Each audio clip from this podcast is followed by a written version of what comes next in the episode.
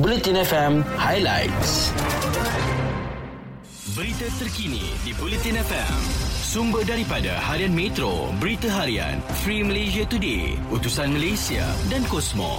Kementerian Pendidikan menafikan dakwaan mengatakan murid sekolah di bawah program rancangan makanan tambahan RMT hanya diberi makan nasi dan kuah seperti yang tular di media sosial. Menteri Kanan Pendidikan Datuk Dr. Aziz Jidin berkata hasil siasatan kementerian itu mendapati gambar tular yang menunjukkan makanan berkenaan bukan disediakan untuk penerima RMT di sekolah.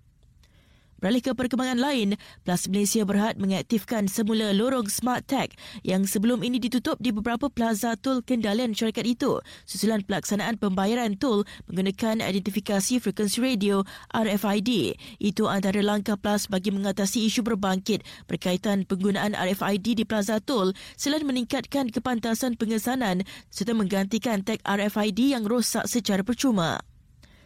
Berikutnya aplikasi MySejahtera membabitkan lebih seribu orang yang pernah mendapatkan perkhidmatan doktor swasta yang terbabit dalam penjualan sijil vaksinasi COVID-19 dipercayai palsu di Marang sudah disekat. Ketua Polis Terengganu, Datuk Rohaimi Mat Isa berkata, sekatan itu dibuat bagi membolehkan Kementerian Kesihatan menjalankan siasatan terhadap aplikasi MySejahtera mereka untuk mengesahkan ketulinan status vaksinasi masing-masing. Beralih ke luar negara, Spanyol menerajui kesaan mengajak negara menangani COVID-19 sebagaimana berhadapan penularan virus penapasan endemik lain seperti selsema bermusim walaupun Pertubuhan Kesihatan Sedunia WHO menentang dan memberi amaran bahawa pendekatan itu adalah pramatang. Ketika kerajaan dan penduduk di seluruh dunia terdesak untuk menamatkan wabak itu, perbincangan mengenai supaya virus itu diklasifikasikan semula sedang giat dilaksanakan. Berita Sukan di Bulletin FM. Pemangku Presiden Persatuan Sepak Takraw Malaysia, Dato' Akramuddin Abdul Aziz membayangkan akan bertanding jawatan Presiden Persatuan berkenaan pada mesyuarat agung tahunan badan induk itu pada 12 Februari ini.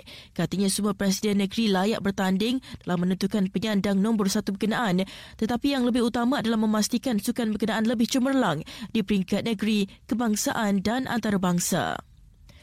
Akhir sekali Malaysia dijangka menghantar kira-kira 140 atlet ke Temasya Sukan Commonwealth 2022 yang dijadual berlangsung pada 28 Julai hingga 8 Ogos ini. Presiden Majlis Olimpik Malaysia Tan Sri Muhammad Norza Zakaria berkata, Malaysia diperuntukkan kuota 92 tempat manakala selebihnya berdasarkan kelayakan mengikut merit.